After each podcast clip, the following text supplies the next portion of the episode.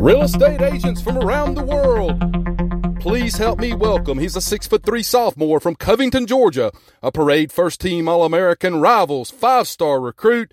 Please put your hands together and welcome the flood insurance guru, the incomparable Mr. Chris Green. Welcome, welcome, welcome back to the Flood Insurance Guru podcast. My name is Chris Green, president and owner of the Flood Insurance Guru. Today we're going to be talking a little bit about basements. You know, is it a basement? Is it not? If it's not a basement, what exactly is it?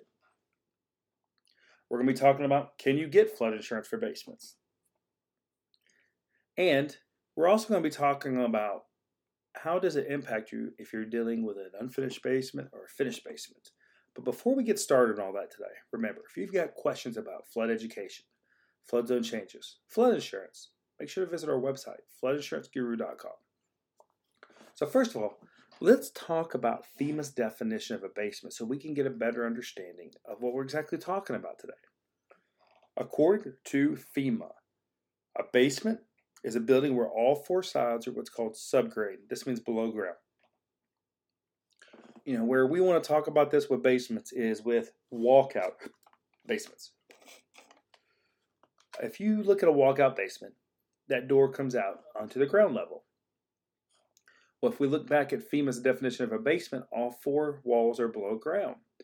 So is a walkout basement actually considered a basement? Well, technically, no. But there's one condition that could make it a basement, and that's if it has stairs leading up to that door, which means all four sides are below grade. Then that makes it a basement. However, if it's not, generally it's just going to be considered what's called a solid enclosure.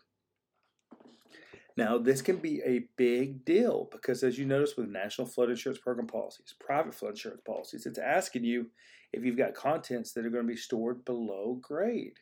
Well, if you've got this walkout area, that's not below grade. So that could be a matter of getting money for a claim and not getting money.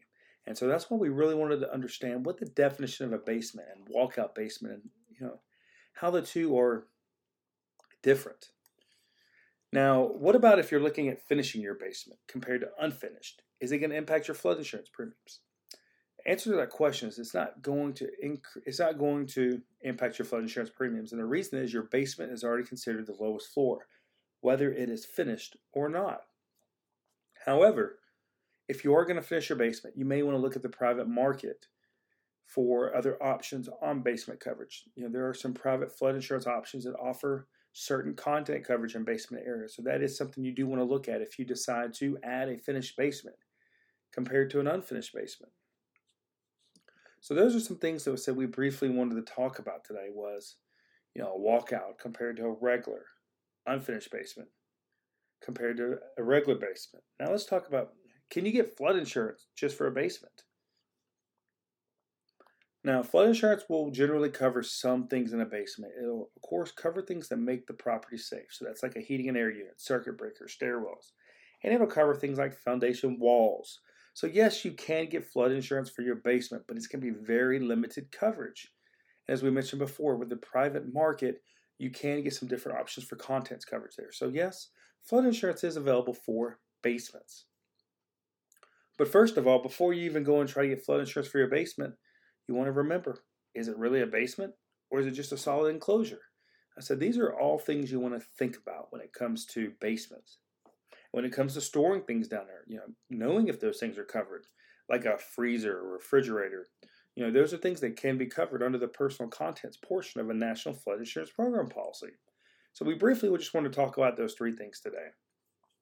So if you've got questions about whether your house has a basement or not, whether your things are really going to be covered in that basement, you know, if you're looking at finishing your basement, you've got further questions on there, make sure to visit our website, floodinsuranceguru.com. You can also check out our daily flood education videos on our Facebook page and our YouTube channel, The Flood Insurance Guru. Or you can even give us a call, 205 451 4294. My name is Chris Green, President and owner of The Flood Insurance Guru, and I want to say thank you for tuning in to today's episode on basements. Is it a basement? And if it's not, what exactly is it?